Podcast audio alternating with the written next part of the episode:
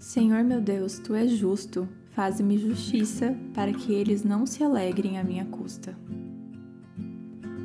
Oi, gente, sejam bem-vindos ao podcast do Falei com Amor. Eu sou a Gabi Saltier e você está no episódio 35 do estudo de Salmos. Se você acaba de conhecer o Falei com Amor, não vá embora, porque esses episódios podem ser ouvidos de forma aleatória. Mas é claro que se você conheceu o podcast agora, você está mega convidado a ouvir os outros episódios daqui. Eu sou a Gabi, sou bióloga, sou de 93, façam os cálculos por aí, e há quase três anos criei o Falei com Amor com o objetivo de falar sobre Jesus e tudo que eu aprendo com ele. E agora nós estamos juntos estudando o livro de Salmos para continuarmos seguindo a verdade em amor. Eu diria, inclusive, que seguindo a verdade em amor é um bordão aqui do Falei com Amor, justamente porque o versículo que deu o nome do Falei com Amor, que na verdade eu me inspirei, é Efésios 4,15, que diz: Antes, seguindo a verdade em amor, cresçamos em tudo naquele que é cabeça, Cristo. Quando eu li esse versículo a primeira vez, eu fiquei com ele na cabeça, marquei na minha Bíblia e algum tempo depois eu comecei com o Bible Journaling, uma forma criativa de fazer desenhos, colagens e anotações na Bíblia. Com isso veio a vontade de compartilhar na internet os meus desenhos, o que eu estava aprendendo, só que eu não sabia que nome dar para esse Instagram que eu ia criar, né?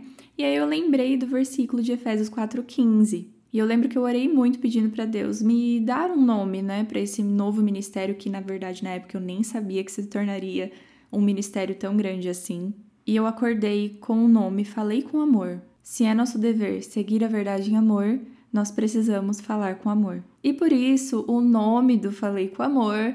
Então, depois dessa introdução, vamos falar sobre Salmo 35, que se você não leu, te convido a ler assim que terminar o episódio. Mas se você estiver dirigindo, limpando a sua casa, às vezes até fazendo exercício físico, ouvindo o podcast, não se preocupe, você pode ler o Salmo 35 depois. Eu estou aqui toda animada gravando o episódio, o que é bem contrastante com o Salmo 35, em que Davi está se lamentando, ele está chateado porque as pessoas desejavam o mal para ele. A amizade e a bondade de Davi não eram retribuídas. E aí, quando Davi compõe esse poema, em forma de lamento, que é o Salmo 35, é explícito o desejo que ele tem por justiça. Ele tem uma ansiedade muito grande que a justiça seja feita. Ele pede o castigo severo dos inimigos dele e ele estava muito incomodado com as calúnias, com o pré-julgamento. E convenhamos que nós conseguimos encaixar um salmo assim em nosso contexto, em nossa vida, porque todo mundo já passou por isso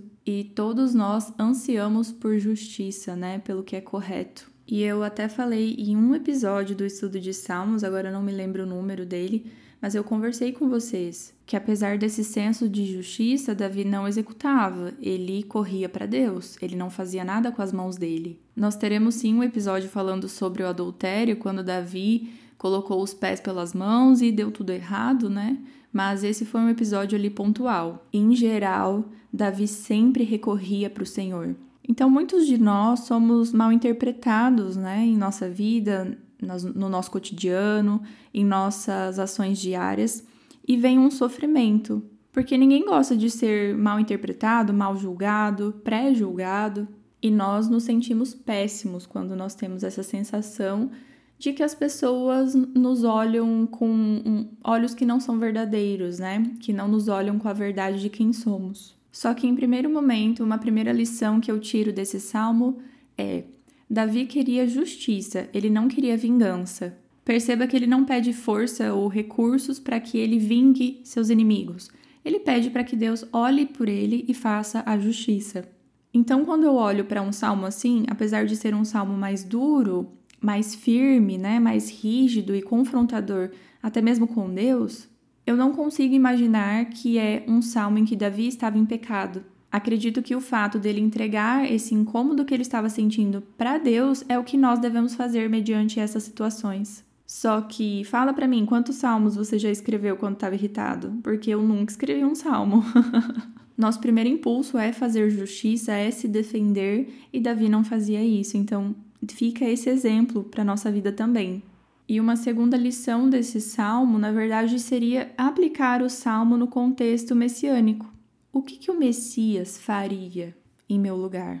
Mateus 5, 43 a 48 responde, abre aspas, Vocês ouviram o que foi dito, ame o seu próximo e odeie o seu inimigo. Mas eu lhes digo, amem os seus inimigos e orem por aqueles que os perseguem, para que vocês venham a ser filhos de seu Pai que está nos céus porque ele faz raiar o seu sol sobre os maus e bons e derrama chuva sobre justos e injustos.